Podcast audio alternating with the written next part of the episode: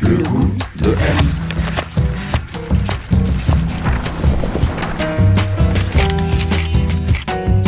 M, le magazine du monde présente Le goût de M, un podcast produit par Géraldine Saratia qui vous entraîne à la découverte du goût d'une personnalité.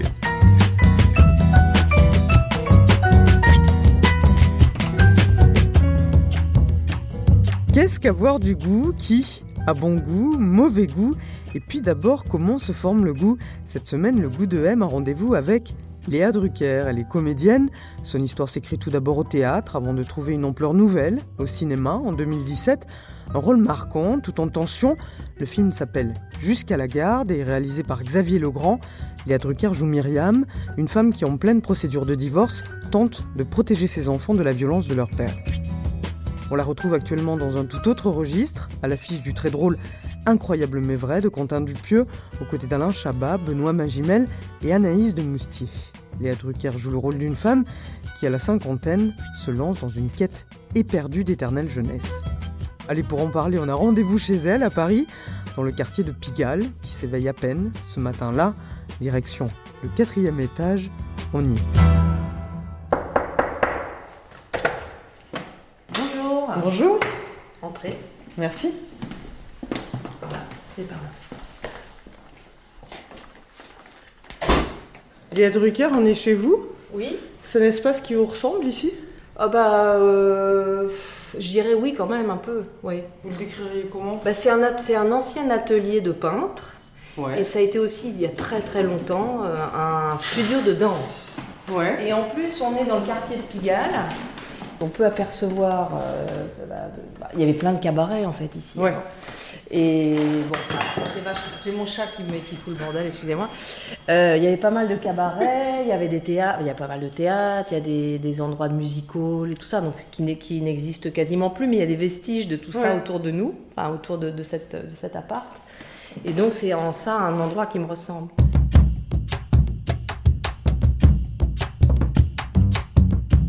Avancé dans la grande pièce, très claire, haute de plafond. On s'est installé autour de la grande table en bois dans la cuisine ouverte. Et là, je lui ai demandé quel était le goût de son enfance, celui dans lequel elle avait grandi.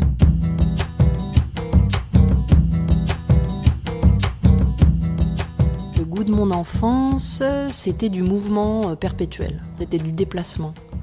Toute la famille vivait un peu dans des endroits différents. Je vivais avec mes parents dans un premier temps à Tours, après on a bougé euh, aux États-Unis, après on est revenu à Tours, après on a rebougé aux États-Unis, après mes parents se sont séparés, ma mère est venue vivre à Paris, mon père, a- mon père reste... Enfin, ça n'arrêtait pas du changement en permanence. Et alors du coup, si je vous demande euh, la maison ou l'appartement de votre enfance, il y en a un en fait qui vous vient en, en tête ou, Oui, euh, moi je me souviens de la maison euh, rue de Bois-Denier à Tours, qui était près du, du- du parc des Prébandes. Je me souviens de cette maison parce que c'était une maison d'enfance avec mes parents. C'est un peu comme une image d'épinal de l'enfance. C'était une maison avec un, euh, deux étages, avec un petit jardin. Donc c'était assez euh, douillet et euh, une sorte de... de... Bon, j'étais fille unique, alors j'avais une, une chambre où ça, où ça, ça vivait beaucoup. Enfin, j'ai, développé pas mal mon imaginaire dans cette chambre. Il y a eu les États-Unis, ça m'a marqué aussi beaucoup, Ouais. les appartements Et- où on était. Vous disiez cette maison, voilà, vous pensez à la maison de Tours. Est-ce que en fait il y avait quelque chose de commun dans toutes les maisons où vous êtes allé avec vos parents ou pas du tout? Est-ce qu'ils re- reproduisaient quelque chose ou euh, J'ai l'impression que mes parents ne devaient pas être trop attachés euh, à des. J'ai l'impression que ça, ça changeait à chaque fois qu'on bougeait. Je sais que ma mère est attachée euh, à des objets, comment dire, elle jette pas grand-chose. Mais je me souviens pas d'éléments de décoration ou de. C'était plutôt des choses de famille qui étaient là. Mon père, si, il avait une crâne, il avait un crâne dans son bureau euh, d'étudiant en médecine, et elle était au deuxième étage dans son bureau où il y avait ces trucs de médecine. Donc moi, j'habite, je dormais en dessous. Et donc j'avais la vue sur un escalier qui montait vers son bureau et j'avais toujours le soir l'impression que la tête de mort allait descendre. Elle me faisait complètement flipper, mais en même temps j'allais la voir tout le temps. Ça, c'était à Tours, ça? Ça c'était à Et Tours. il l'a emmené partout après, la tête Eh de ben, mort elle a disparu cette tête. Il faudrait que je lui demande. euh, Dans tous les déménagements, elle a dû se perdre. Mais ça a été un élément très fort de l'enfance, ça. Euh, Votre père pédiatre, et puis après, euh, je crois, chercheur épidémiologiste, bon, et très cinéphile, non? Très Si on parle des cinéphile, goûts de cet très, homme, très c'est ça qui viendrait le plus... euh. Euh, lui, c'est lui qui m'a donné le goût du cinéma, en tout cas, le goût des salles d'arrêt d'essai, euh, le goût des livres sur le cinéma, et, peut-être le goût des actrices aussi, parce que il avait des collections de livres sur le cinéma où il y avait beaucoup d'images. En plus, c'était des images d'un cinéma hyper sophistiqué, hollywoodien des années 30-40. Il y avait Jean, je me souviens de Jean Harlow, de toutes ces actrices-là, et, et- et qui étaient un peu les mes icônes d'enfance, parce que j'avais le droit de regarder ces livres. C'était beau et ça me faisait complètement rêver. Et j'avais une copine d'enfance qui s'appelait Lise, avec qui je passais du temps. Elle, elle était brune. Donc on regardait les livres, j'ai dit, toi t'es la brune, moi je suis la blonde. Donc elle, elle était souvent... euh, Oh, elle était- pas mal, hein. elle était Ava Gardner, elle était... Ouais, ça va. et puis Hmm. moi, j'étais Jean Harlow. Donc il y avait les actrices comme ça, mais extrêmement maquillées sophistiquées, représentaient pas des objets, mais des, des personnages de... Des dans- icônes, ouais, quoi, des des choses un peu lointaines. qui nous faisaient rêver. Ouais. Plus que des princesses avec des... ch- des, des- Plus que ça. voilà. Et il vous emmenait beaucoup au cinéma, votre père? Alors, il m'emmenait euh, très tôt au cinéma, parce que ses moments de loisirs, c'était d'aller au cinéma. Donc, on allait voir des, des cycles. Alors, on Mm. allait voir, bon, au début, c'était des trucs un peu adaptés, comme des cycles Hitchcock, des, des choses auxquelles que je pouvais quand même regarder, même si ça me foutait un peu la trouille. Et puis, de temps en temps, il y avait des films comme euh, Le Voyeur de Michael Powell, où j'étais enfant quand je l'ai vu, donc euh, ça m'a m'a vraiment fait flipper. impressionnant. ouais. Mais ça m'a hanté aussi, et c'est un film que j'aime revoir, parce que je me souviens, quand je le revois, ça me reconnecte à cet effroi-là. Mais ça m'a permis, de, de- déjà enfant, de, de sentir la puissance du cinéma. Et votre mère, vous diriez quoi d'elle euh, par rapport à ses goûts? Elle, elle était prof, c'est ça? Alors ma mère, elle était, euh, elle est devenue prof à 40 ans. Ma mère, elle, Ah a, ouais. elle a eu plusieurs, euh, elle a eu un Plusieurs vies. parcours de vie euh, très, très, tout à fait fascinant. Donc à l'époque, je me souviens de ma mère plutôt comme mère au foyer, hein, quand même, qui venait me chercher à l'école avec le pain au chocolat, qui me permettait de faire plein de trucs. Par contre, c'est elle qui s'occupait de moi, de mes activités artistiques et tout. Mais je me souviens pas si à Tours, je me souviens pas de voir ma mère travailler. Et après, c'est quand on est parti aux États-Unis qu'elle est devenue prof. Elle donnait des cours de français Mhm. dans des écoles. Et puis euh, après, elle a passé son CAPES en France quand elle avait 40 ans. Et elle était prof jusqu'à l'âge de la retraite. Et maintenant, elle a ouvert une galerie d'art dans sa maison. Donc, c'est ma, ma mère a toujours été hyper branchée art, hein. art Mm, contemporain. euh, son grand-père était peintre. D'ailleurs, il y a un tableau de Marcel qui est là, Marcel Le Cornec. euh, Là, donc- au fond Ouais. Mm. Ça, ça vient de, de chez eux. Ma mère, elle était hyper branchée peinture. Je pensais une art... c'était peut-être quand elle était très jeune une artiste contrariée. Mais alors elle, elle m'emmenait au musée, elle m'emmenait dans des expos. euh, C'est elle qui m'emmenait la première fois au théâtre. euh, et et ma mère était très pointue, enfin pas pointue, c'est ses goûts à elle. Hein. Mais par exemple, enfant, alors moi j'adorais suivre mon père au cinéma parce qu'on allait voir des trucs qui étaient quand même des Hitchcock ou des ou des Capra ou des. Puis bon, moi j'ai eu cette chance d'être bilingue très tôt puisqu'on était parti aux États-Unis, donc je pouvais voir les films sans trop regarder les sous-titres, donc ça m'était plus plus facile. Et ma mère était plus arty, comment dire, expérimentale. Donc je me retrouvais à voir des films qui. Je me souviens d'un film, elle m'avait traîné voir un film qui s'appelait Requiem pour un roi vierge. Je sais plus ce qui se passait. Il y avait un type sous un arbre qui jouait de la. Enfin, c'était des trucs avec de la qui scandait des trucs, c'était l'enfer. Et moi, je hurlais pour sortir, parce que moi, je voulais des, des films scénarisés. en tout cas, elle m'incluait dans ce qu'elle avait envie de voir. Et Mm. elle, par contre, c'était plus expérimental. Hmm. Et elle était- vous, vous disiez, je crois, dans une interview, que la- avoir vu sa mère passionnée par des choses, que ça c'était une chance dans la vie. Oui, parce que ma, je, je n'ai aucun souvenir qu'on m'ait transmis des valeurs de, de il faut réussir, il faut gagner de l'argent. Par exemple, ça, j'ai jamais entendu ça.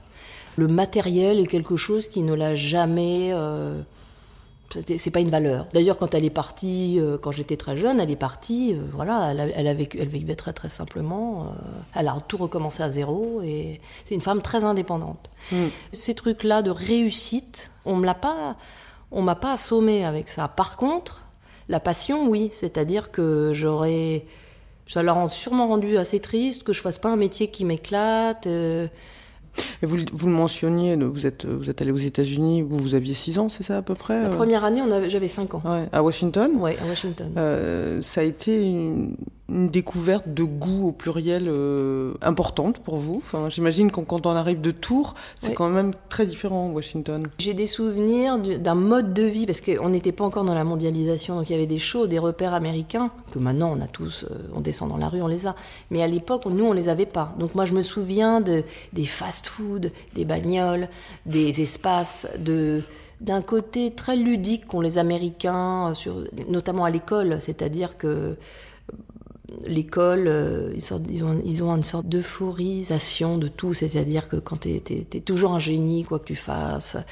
Et ludique, c'est-à-dire qu'à l'école, dès qu'il neigeait, tout, tout s'arrêtait, puis on allait faire de la luge. Pour moi, c'était parfait. Voilà, je trouvais ça parfait. Ah ouais C'est-à-dire que, bah oui, c'était les flocons de neige, le, le côté Snoopy un peu. euh, J'avais l'impression de vivre un peu. Ouais, vous, avez, vous avez aimé, quoi, les Ah, J'ai États-Unis adoré ça. Ouais. Euh, Vous êtes resté longtemps? On est resté un an là. Je me souviens d'avoir vu le Magicien d'Oz. Mon père m'a emmené voir le Magicien d'Oz aux États-Unis dans une salle de cinéma. Ça m'a. C'est une projection qui m'a vraiment impressionné beaucoup et qui m'a marqué. Et puis après, on est revenu à Tours pendant quelques années, puis on est reparti encore à Boston cette fois-ci. Et là, mes souvenirs sont plus forts. Vos parents, on les imagine assez actifs, euh, vous disiez qu'ils étaient assez drôles aussi. Ouais. Bon, le matériel, pas très important pour eux. Est-ce qu'il y avait un plaisir de manger dans votre famille? C'était important ou pas Bah, ça? oui, mais enfin, on n'avait pas la, la- c'était, on n'était pas des gastronomes. Enfin, je veux dire, euh, c'était la bouffe américaine, hein, c'était ça. Et à la maison, quand j'étais petite, euh, plutôt en France, je, je, je me souviens pas de choses exceptionnelles, mais je- après, ma mère, elle s'est ma mère fait bien à manger, mais c'est venu plus tard, ça. Ouais.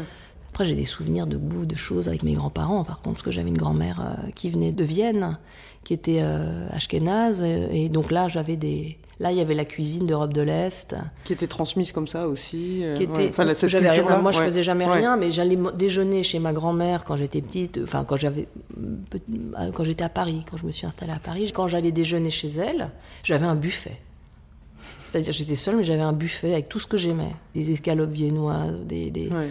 des strudels des il y a toujours la, la hantise que je mange pas assez Est-ce que c'était cette grand-mère qui vous emmenait aussi parfois euh, aux émissions de votre oncle Oui, euh, Lola, à Champs-Élysées? Ouais. Ouais, Lola. Alors elle. ça, ça faisait aussi partie du folklore euh, un peu magique de mon enfance, c'est que quand je venais à Paris, comme elle savait que j'aimais le- le- les artistes, alors euh, elle me disait, bon, elle appelait Michel, et puis elle disait on va venir, et Michel nous laissait venir en répétition. Donc on était sagement installés toutes les deux. euh, Moi, je mettais ma, une- toujours une ma plus belle robe et je m'installais. euh, et je bougeais pas de mon fauteuil et je regardais les artistes répéter. Et je voyais des, j'ai vu des gens euh, assez incroyables. Hein, de, de- des- Ah ouais, vous avez des souvenirs Bah, J'ai des souvenirs un peu de, personnalités comme Dalida ou comme Dalida, elle m'impressionnait beaucoup parce que c'était une apparition Dalida. Euh, moi j'aimais bien quand il y avait de la comment dire du panache et du, du strass et du glamour, du boa et Ouais, tout ça. J'adore et des longues chevelures et tout ça. J'ai- J'aimais bien ça. Après, il y a les comiques, j'aimais bien les comiques. Je, je- alors, Coluche, je l'ai jamais vu répéter, mais je- il y avait des émissions spéciales sur lui. Et j'aimais bien parce qu'il disait plein de grossièretés, donc j'étais ravie. J'ai vu Barbara Streisand qui répétait avec Michel Legrand. Enfin, j'ai des souvenirs. euh, Mais on bougeait pas de notre fauteuil. C'était pas du tout un accès à ça. C'était un accès aux répétitions et au travail des artistes. Et ça, c'était dément. Parce que ça m'a, ça s'est mis aussi dans un, dans un coin de ma tête.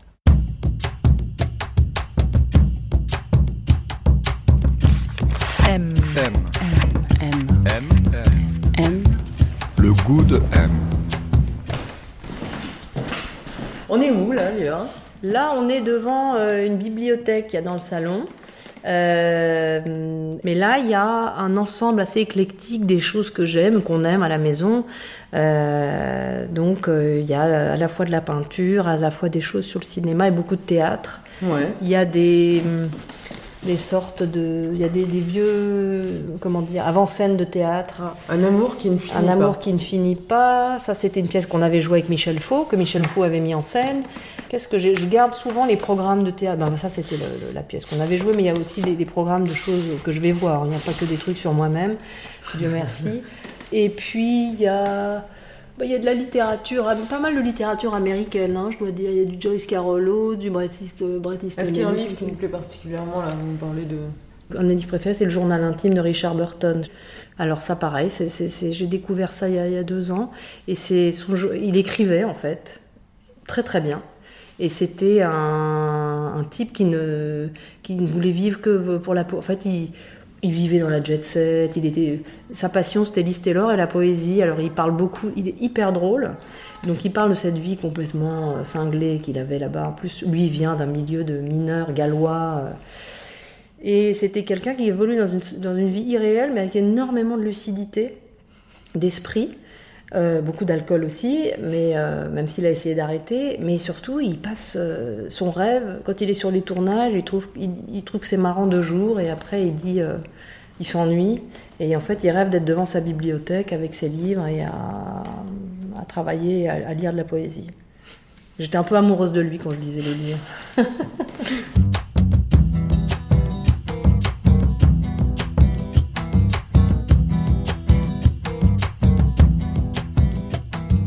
vous réfléchissez à ce qui vous a intéressé, à vous justement, enfin là on parlait de ouais, votre enfance pleine de déplacements, euh, bon, le cinéma, tout ça, mais vous, est-ce que vous vous souvenez qu'est-ce qui vous a intéressé en premier? L'amour, je trouvais que mes- je, je- je voyais mes parents comme un, un jeune couple très amoureux. Et je trouvais, et du coup, j'étais moi- moi-même très romantique, je crois, petite. Je me racontais des histoires. euh, et puis j'aimais bien les films, euh, Romantiques. des histoires d'amour. euh. Donc ça, ça me fascinait. Et puis euh, la fête, le côté festif qu'il y avait du côté de la famille du côté de ma mère, enfin, ma, grand-mère qui jouait du piano, mon grand-père qui prenait son banjo. euh, qui ils improvisaient, ils buvaient des, des whisky, puis hop, ils improvisaient une fête, et puis il y avait des gens qui, on- ils étaient à Vire, donc il y avait des gens qui venaient des, des- En Normandie en Normandie. J'avais aussi mon grand-père paternel qui vivait à Vire, qui, qui de temps en temps venait, et tout d'un coup il y avait une fête qui prenait, là où habitaient mes grands-parents. C'est un peu magique quoi, en deux minutes. Ah, c'était fascinant parce que et puis j'ai l'impression que la vie c'était ça, que c'était l'amour et la fête pendant très longtemps. Encore une fois, j'aimais bien les gens qui faisaient, qui, les artistes qui, qui chantaient, qui dansaient, les gens qui jouent du piano, le- qui Hmm. la musique quoi. Et l'amour, donc alors du coup, en- ensuite assister à, la, à un amour qui se finit, c'est- difficile. Ouais, c'est Donc, difficile. ouais. Parce que vous êtes jeune, quand vos parents divorcent, vous avez 10 Oui, ans. j'avais 9-10 ans. Et ça, vraiment, ça m'est tombé sur la tête. C'était un mot, le divorce, qui était euh, comme quelque chose d'extrêmement mystérieux et qui, qui était très loin de nous. Parce que c'était dans les années 70. Donc il fallait un peu se débrouiller avec ça. Je dirais la mort de l'amour était, est un concept qui m'est apparu à 9-10 ans et qui a été un truc, euh, alors pour le coup, qui m'a transformée. Tout d'un coup, tu rentres dans un autre monde. C'est-à-dire que ce monde de l'enfance, l'amour, la fête, le, le- le- les décors qui changent tout le temps, le, le- les, difficultés que moi j'avais avant, c'était de, de, de, de, me, de trouver des amis, parce qu'on bougeait, on déménageait tout le temps. Donc ça, ça a été un peu le, les enjeux principaux de ma vie. Mais après, à partir de 10 ans, là, c'est devenu autre chose. C'est d'essayer de comprendre pourquoi, comment c'est possible. Il y a une gravité. C'est la mort, en fait. Tu découvres ce que c'est que la, d'une certaine Oui, manière, la mort, un deuil de quelque chose. Ouais. ouais. Euh, Vous disiez, vous bougez beaucoup, donc avoir des amis, c'est vrai que ça- bon, bah, c'était plus difficile. Est-ce que le sport, ça vous aidait? Parce que vous faisiez beaucoup de patinage, ouais, mais vraiment je m'éclatais niveau... euh, beaucoup là. C'est grâce à ma mère. hein. Je crois qu'on est, c'est aux États-Unis. On a vu une patinoire euh, extérieure un jour. J'ai dit je veux faire ça. Je crois que deux jours après j'étais inscrite. Donc c'était au début c'était ludique, c'était un, un loisir, et puis c'est devenu quelque chose de un enjeu. euh, J'avais envie de faire de la compétition. euh, J'étais compétitive, mais j'aimais aussi le spectacle. Donc ce qui me plaisait dans le patinage, c'était le show aussi. Ouais.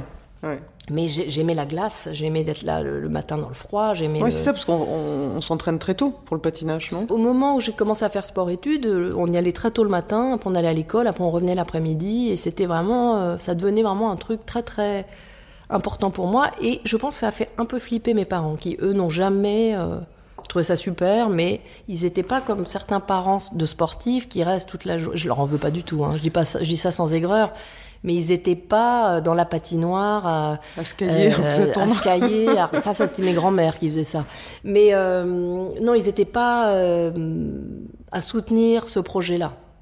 Ils m'en ont pas empêché, Ouais. mais pour eux, ça devait rester un loisir. Ils voulaient pas que je fasse. euh, ils s'inquiétaient que je parte dans un truc de une carrière sportive. Ou... Vous avez décroché J'ai décroché. Bah, à j'ai- hein, ouais. décroché euh, quand je suis arrivée à Paris où j'ai changé de club et puis je suis arrivée dans un club euh, à Boulogne euh, où il y avait des filles de, de 3 ans de moins que moi qui étaient déjà beaucoup plus fortes. J'ai compris que j'allais euh, que ça allait être vraiment euh, compliqué Ouais. et j'avais pas j'avais pas un mental assez fort pour pouvoir lutter. Mais j'ai pas regretté. Enfin sur le coup j'étais triste d'arrêter mais aujourd'hui j'ai pas de regrets. Et est-ce que vous diriez que le théâtre, que vous avez commencé quasiment à la même époque, ça a pris un peu cette place? Enfin, C'est-à-dire tout d'un coup c'est devenu très important? Bah, le théâtre, c'est arrivé deux ans plus tard, deux ou Ouais. trois ans plus tard. Ouais. Et ça a pris la place complètement du patinage. Je dirais presque en mieux.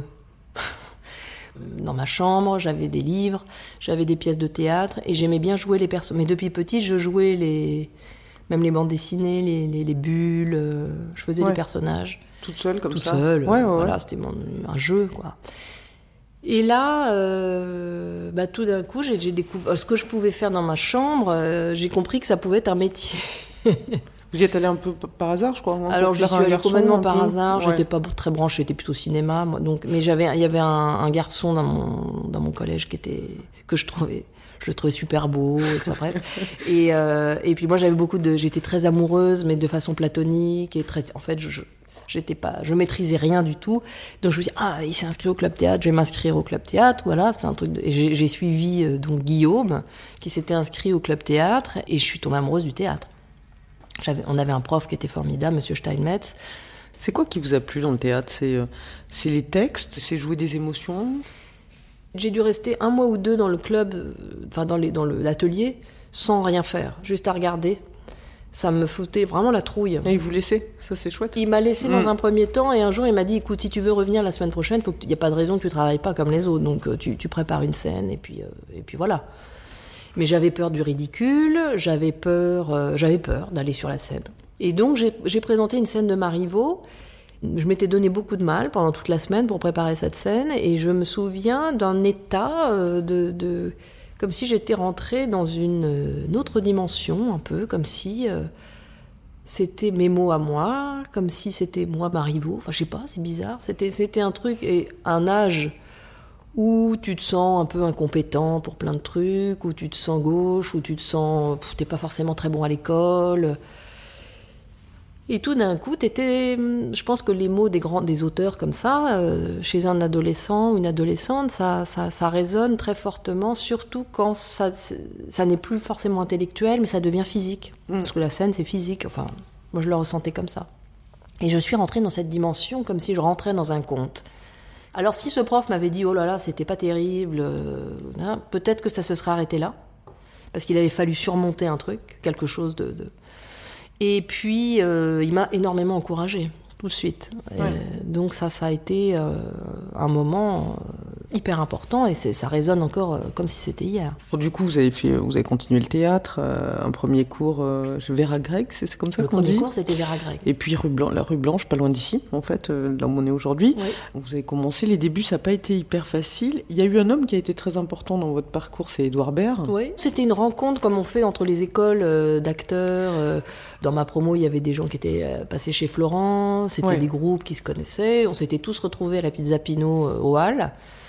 Et, et c'était une rencontre marquante parce qu'Edouard, c'est quelqu'un de toute façon, la première fois que tu- je pense que quand tu rencontres Edouard une première fois, c'est- quelqu'un de très, de très particulier, d'original et d'assez de très marquant. Et voilà, il y a ce garçon qui traverse une table avec le, le ballon de la pizza Pino et, qui m'offre le, le- le- le ba- le ballon en marchant sur la table. Je dis, ah, ça, c'est voilà, du panache, quoi. Ouais. Alors bien sûr, il est très drôle, euh, mais, mais c'est surtout ça, quand j'ai commencé à travailler avec lui un petit peu à Radio Nova, Voilà, la grosse la boule grosse boule, ouais. j'étais fascinée par euh, le talent, et le talent d'Ariel aussi, le talent Ouais. d'improvisation. Et Ariel de... Wiesman et, Édouard Baird. Ariel voilà. Wiesman et Edouard Baird sur la grosse boule. C'est vrai que j'étais très très fascinée et spectatrice de leur talent pour les interviews. Ils arrivaient toujours à, à faire une interview intéressante, même si c'était pas un truc de leur domaine, euh, et de, de mettre une sorte de fantaisie euh, qui n'était pas fabriquée, qui était quelque chose d'inné. Mais vous avez donné une petite, vous aviez une petite rubrique à la grosse boule. Vous Alors j'avais la, Mobile. la Tati Mobile. Vous aviez un bebop à l'époque c'était Alors, c'était un bebop, L'ancêtre oui. du téléphone portable, Oui, là, qui- enfin, le truc. euh, un truc très artisanal qui marchait pas trop mal. Et puis c'était un boulot, enfin j'étais pas préparée à ça. Hein. C'est vraiment, Ouais. je suis passée, j'avais besoin de, de faire, de travailler. J'étais pas un job pour moi n'importe n'importe quoi. Je, je- ouais. Vous alliez dans la rue, c'est ça, à la Ah rencontre bah, ils de m'ont gens. poussé dehors Ouais, et ils m'ont ils m'ont dit tu nous, tu nous trouves quatre ou cinq personnes pendant l'émission quoi mais qui euh, et je me suis retrouvée dans Paris euh, pendant des mois à changer de quartier tous les jours et à essayer de trouver des gens qui avaient euh, où intuitivement je me disais il va se passer un truc Vous avez connu cet envoi, Bizot, Ouais. euh, voilà, enfin, les couleurs Bernard de Nova. Bernard euh. Bizot. Ça vous plaisait tout cet univers-là? C'est-à-dire que c'était jamais euh, ennuyeux cet univers-là. D'abord, j'adorais la radio. J'aimais écouter les gens parler, faire des chroniques. euh, Il y avait que des, il y avait que des passionnés. Chacun. euh, Il y avait Rémi Colpacopoul euh, avec euh, qui parlait de musique euh, de, de- de latino. Il y avait euh, le rap. Il y avait euh, des spécialistes en reggae. Et c'était que des, des, des gens qui, qui parlaient de ça pendant des heures. Donc moi, je pouvais rester dans un coin, écouter, puis je découvrais de la musique. Il y avait quelqu'un qui sortait, qui me disait ouais, il y a une fête là-bas, tu, veux venir? Alors hop, je suivais. Je suis. En fait, j'étais une suiveuse, donc je suivais. Et j'ai découvert plein d'univers différents en bossant là-bas, euh, qui m'ont amené encore ailleurs. Parallèlement à cette chronique radio, vous, vous essayez de percer dans le, dans le théâtre et dans le cinéma. Vous avez des débuts un peu laborieux, vous Ouais. le dites vous-même, c'est un, un peu Ouais. compliqué. Quoi. Vous avez dix années assez compliquées. On vous voit euh, d'abord chez Roger Hanin en 94, euh, c'était un le misanthrope de Molière. Mais après, il y a cette pièce euh, d'Annie et la Grande Bleue, où vous allez passer le casting un peu par hasard avec un copain à vous. Et puis finalement, il y a tout qui va partir euh, de là pour vous. Enfin, le théâtre, ça va démarrer de là. Vous allez être nommé comme révélation pour le Molière. C'est une c'est un couple qui se déchire, c'est assez passionnel. Euh, et ça, ça va quand même ouvrir des choses pour vous. Quand j'ai eu cette pièce entre les mains et, qu'on m'a confié ce personnage, c'était suite à des années de frustration, mais pas que de la frustration. Il y a quand même eu des points de rendez-vous qui étaient hyper marrants, enfin hyper, euh, qui étaient génial, vraiment des trucs super à vivre et, que j'ai aimé, des expériences que j'ai aimées, mais qui me permettaient pas de, on n'est jamais installé dans ce métier, mais je veux dire de de, De vous prendre mon élan, ouais, de prendre ouais, mon élan vraiment, ouais. d'avoir, un- de montrer vraiment ce que je peux faire. Et cette pièce est arrivée à un moment où j'avais renoncé complètement à faire ce, ce métier, mais j'étais quand même dans un stage AFDAS euh, à Et travailler. Vous avec, disiez euh, que vous alliez changer de boulot, j'ai- carrément J'étais en train d'y réfléchir sérieusement. Puis en plus, c'était une pièce que- qui me correspondait bien et on l'a joué longtemps. Hein. On l'a joué. on a- Ouais. ça- C'était au début un peu artisanal. On jouait devant 50 personnes. Après, il y a eu Avignon, ça a été un succès. Puis après, ça, ça a pris son. Et à partir de là, j'ai pas arrêté de faire du théâtre. Le cinéma, vous tourniez quand même, il y a eu des, pas mal de comédies, il y a eu, je, je me rappelle chez Zabou Brightman aussi, euh, Oui, L'homme de, sa sa vie, vie. euh, qui était un super rôle. Et puis après, vous, c'est assez tardivement que vous avez acquis une notoriété beaucoup plus grande, enfin en tout cas une reconnaissance, euh, ouais, une identification. Il y a eu le Bureau des légendes, quand Ouais. même, qui a été important. Vous jouiez cette psy là. Ambigu, agent, ouais. agent, euh, pour la Agent CIA, double, ouais. voilà, agent double, et puis en même temps qui devait aider un peu les, les agents français infiltrés à tenir leur légende et à, Ouais. à manipuler les gens. euh, Enfin voilà. oui, quoi. elle est, psy- elle est psychiatre. De toute façon, Éric Rochant, euh, c'est ce que j'ai le plus aimé chez lui. Je trouve que c'est quelqu'un de très talentueux, mais vraiment, ce que j'aime beaucoup, c'est les personnages féminins qu'il écrit. C'est-à-dire qu'il écrit des rôles de femmes extrêmement intelligentes. Mais, et retors même parfois. Et je le connais pas si bien, mais il a ce côté très romantique de pouvoir écrire des rôles pour des femmes qui sont vraiment à égalité. C'est-à-dire que c'est pas des, ça, évidemment pas du tout des potiches, mais elles sont euh, hyper euh, sophistiquées. Parce qu'on n'a pas eu toujours ces personnages féminins. euh, Vous avez l'impression justement que c'est quelque chose qui change? Que Oui. C'est quand vous dites on n'a pas eu toujours, donc que pendant longtemps ça n'a pas été le cas? Moi, dans mes souvenirs, je sais qu'entre 20 et 30 ans, c'était difficile d'exister. Je parle de mon point Ouais. de vue. hein. Il y avait une sorte, il fallait, si tu n'étais pas la jeune fille en fleurs, euh, si tu n'étais pas, euh, il y avait quelque chose sur le, le- le charme et tout ça que, que- sur lequel moi j'a- j'arrivais pas du tout à. Ouais. Je me sentais pas, euh, comment dire, j'étais pas hyper complexée ou des choses, mais ça marchait pas pour moi ce truc-là. Et du coup, je trouvais pas drôle. Je trouve que ça a évolué. Il me semble que ces, ces- ces dernières années, ça a quand même vachement évolué. Et, que, et surtout, ce qui est vachement, vraiment intéressant, c'est qu'il y a des rôles superbes pour des femmes euh, passées 40 ans. Il y a eu ça, bon, Eric Rochon, et puis au cinéma évidemment, bon, bah, jusqu'à la garde en 2019, ça c'est un rôle. euh, vous vous souvenez quand vous avez lu ce scénario-là? Il y a eu d'abord le, le court-métrage avant que de tout perdre.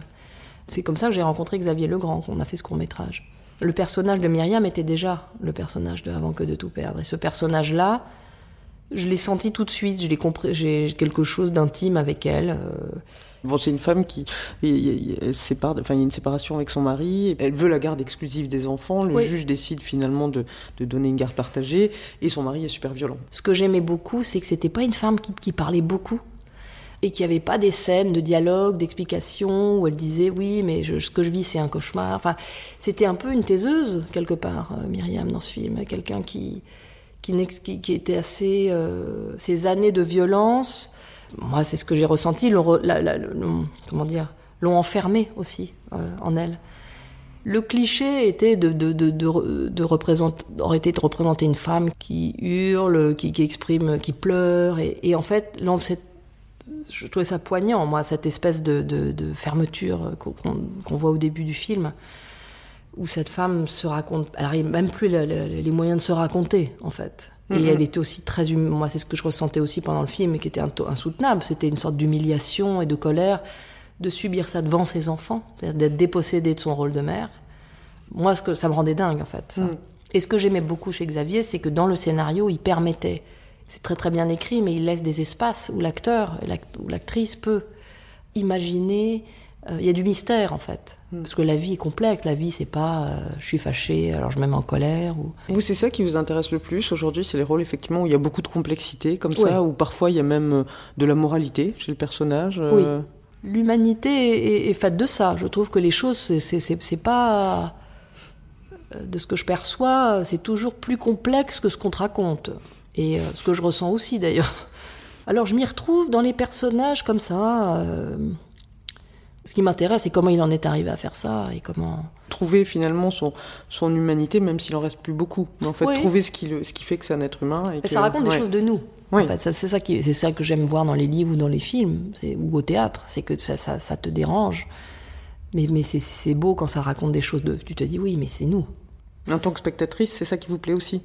Quand c'est bien raconté, ouais. Quand le propos est clair, c'est-à-dire que il, y a- il peut y avoir des films qui m'ont dérangé, qui- pourtant qui étaient très beaux dans la forme, et des films où je me sentais, Hum, je suis pas, su- pas sûre du point de vue. Enfin, certains films de Larry Clark, par exemple, où euh, où je suis et pourtant c'était très beau, les acteurs Ouais. étaient C'est magnifiques. La question du regard, en fait. Le Ouais, regard qui est porté. Il y a des regards qui Hmm. peuvent me, voilà. Et alors, dans un tout autre registre, mais euh, parce que là, on va vous voir dans Incroyable mais vrai de Quentin Ouais. Dupieux. Je rigole parce Euh, que je me suis bien beaucoup, j'ai- j'adore Ouais, ce bah, film. c'est ouais. très drôle. Ouais. Euh, justement, enfin, c'est- c'est- cet univers-là, bon, qui est assez unique, hein, qui est très très très barré, qui est, un- c'est un film un peu absurde. Euh, En gros, le- la situation de départ, c'est que un couple qui est incarné par vous et Alain Chabat Ouais. achète une maison, et en fait, il y a un conduit euh, au sous-sol de cette maison qui peut transformer leur vie. Ouais. Et en fait, votre personnage, elle va se lancer dans une espèce de c'est une espèce de, de- de portrait de Dorian Gray, se, se lancer dans une quête de- d'éternité, comme ça, d'éternelle jeunesse, d'immortalité. Et euh, évidemment, ça va avoir des conséquences euh, terribles sur euh, leur couple, leur Oui. vie. euh. Ça vous plaît cet univers-là? J'adore ça. Moi, ce que j'aime dans, dans le film Incroyable mais vrai, c'est aussi l'aspect fantastique et l'aspect onirique que Quentin Dupieux, il se permet.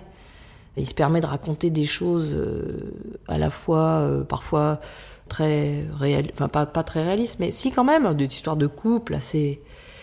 Mais il, il, Il il, met du il a pas peur du fantastique, Ouais. il a pas peur de ça, il a, et en même temps on y croit, je trouve.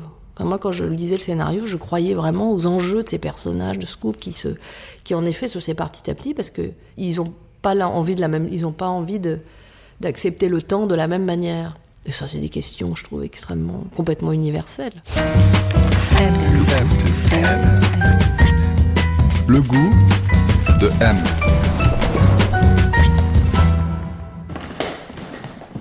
Alors où est-ce qu'on est, Léa, ici? Bah là, on est dans le salon. Il ressemble à quoi ce salon? Eh ben, il ressemble à, un, je dirais, un, un atelier ou un. Euh, Il y, a- il y a- il y a un peu une zone pour chacun. Il y a du chat, il y a, du- à chat, là. il y a un arbre à chat, il y a un piano. Et puis il y a ma- notre platine vinyle. avec Ça, c'est à vous. Ouais. C'est votre coin à vous Ouais. Enfin, c'est pas mon coin qu'à moi. Hein. Ouais, maintenant. Mais ah, bah c'est- il y, a- il y a Prince. ah bah là. oui, oui, il y a un gros Ouais. coffret. Ouais. Et vous continuez à écouter beaucoup de vinyle Oui, Ouais. oui, moi, je- je- le son est très bon en plus. Voilà, vous avez vu, il y, a, il y a pas mal de trucs euh, très euh, mélangés. Il y a des souvenirs de. Il a, il y a mon César. Euh, J'ai plein de livres de peinture, de cinéma. Ah là, c'est les dessins de ma- mon amie Christine Rebet. Christine, c'est mon amie d'enfance. Ouais. Enfin, on se connaît depuis qu'on a 12-13 ans. C'est connu à Lyon, parce que j'ai vécu à Lyon aussi. Et elle fait du dessin et des. Elle fait de l'art contemporain, puis elle fait des dessins et des films d'animation. Donc, ça, c'est des dessins qui viennent de ces... d'un d'un de ses films d'animation. C'est toujours assez onirique, les dessins de Christine. C'est que c'est à la fois, il y a un mélange de, l'enfance et d'un truc assez dramatique. Et là, il y a marqué Wild Horse Non-Stop Program. Christine, elle est un peu comme Dupieux. Des gens qui sont assez. euh, connectés à leur, euh, à, à leurs rêves, je crois.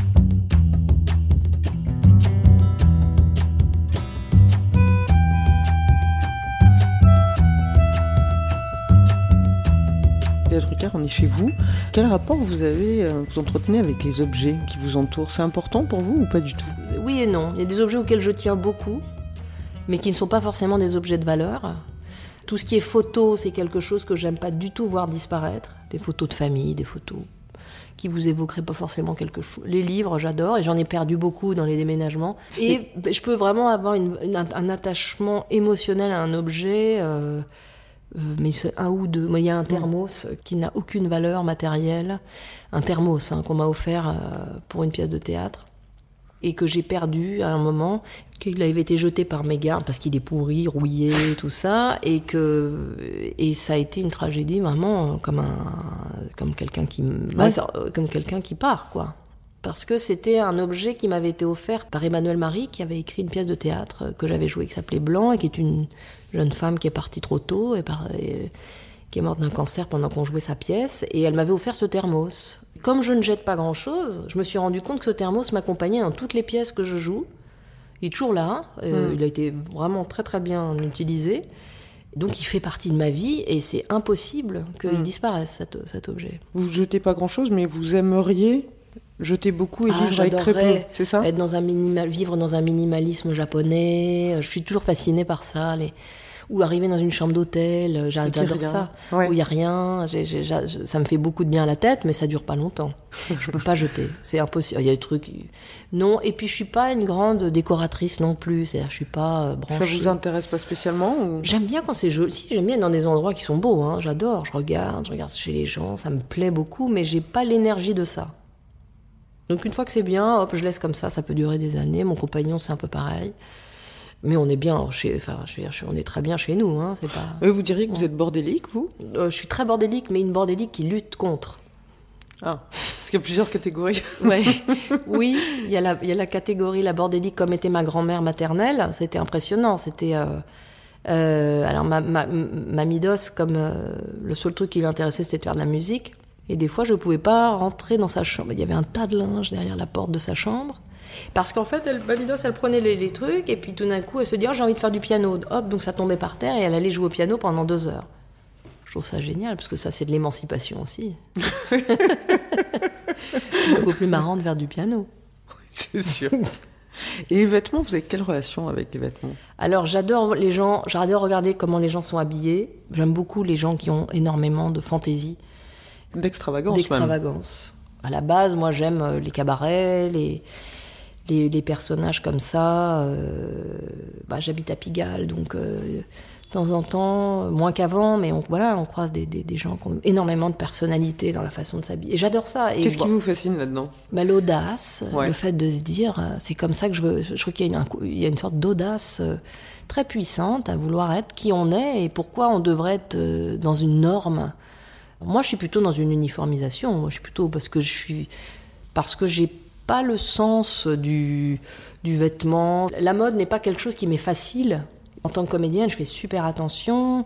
Euh, Je travaillais avec une amie qui est styliste, euh, qui heureusement était là pour m'orienter. euh, parce que j'ai la trouille, quand on m'invite dans quelque part, de pas être, comment dire, de, de- Je veux bien faire, voilà.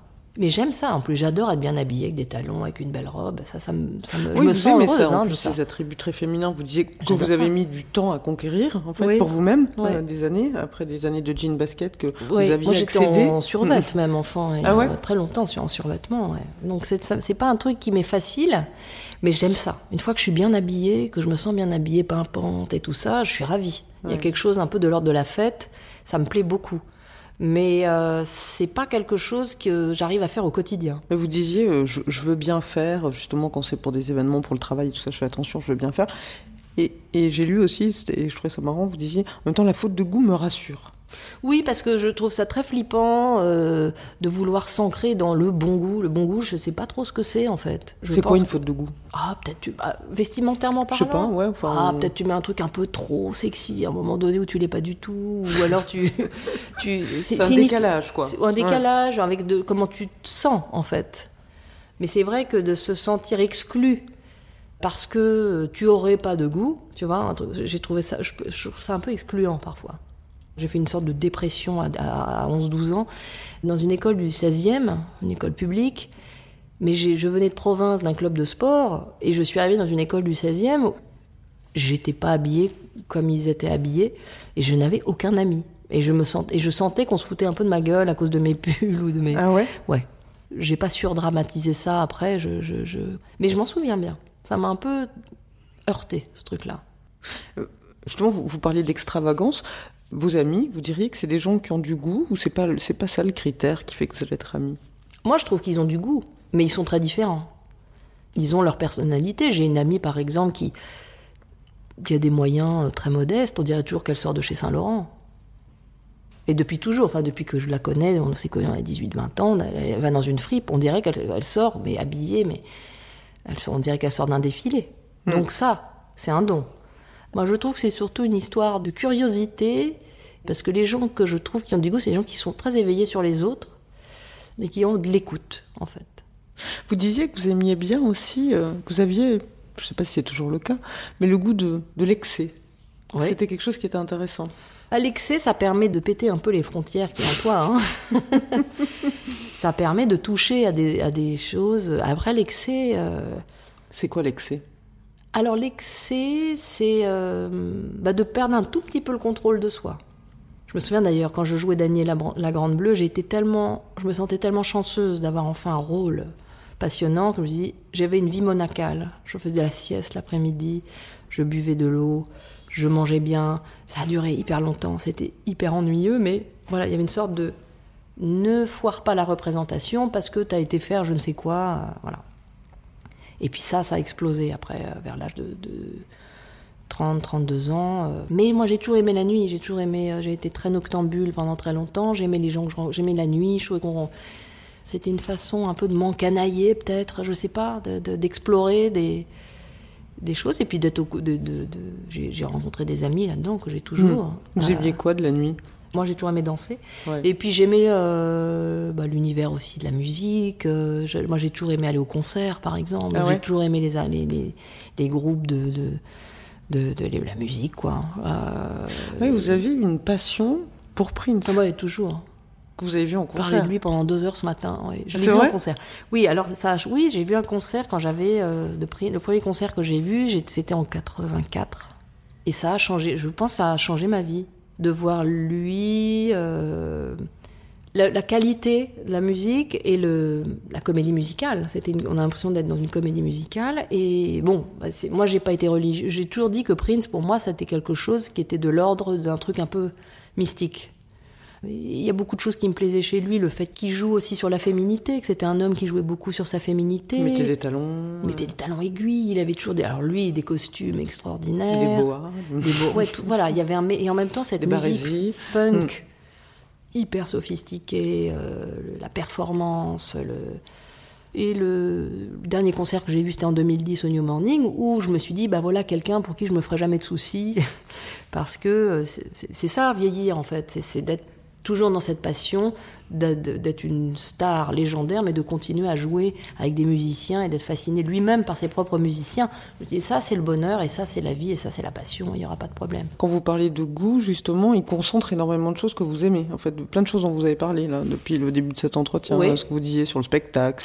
Alors, si on essaye de résumer, alors du coup, pour vous, le goût, c'est quoi? Ça, c'est- ça a à voir avec euh, la curiosité, avec l'écoute. C'est quoi Ça a avoir à du goût voir pour vous avec euh, le goût. Le goût, le goût, c'est de, de se bousculer soi-même aussi. C'est-à-dire de ce que je vous disais tout à l'heure, de, de franchir certaines frontières. Par exemple, dans la peinture, il y a des peintres comme Lautrec que j'ai toujours aimé parce que il allait. euh, c'était un grand bourgeois, hein, je crois, un haute- haute- mais en tout cas, il allait. euh, il passait sa vie avec des prostituées et il les peignait. Mais il peignait, euh, il les représentait dans leur vie qui était dure. Mais par exemple, je, me souviens d'un tableau qui m'a marqué. Je crois que ça s'appelle la visite médicale ou je sais pas. Mais en fait, il, y avait énormément de tendresse dans son regard aussi sur euh, sur cette vie qui était très difficile, sur ces vies-là. Donc ces personnalités comme ça qui qui, tra- qui transgressent un peu leur propre univers, leur propre monde, leur propre euh, là d'où ils viennent, ceux qui vont vers voilà un peu et qui transmettent.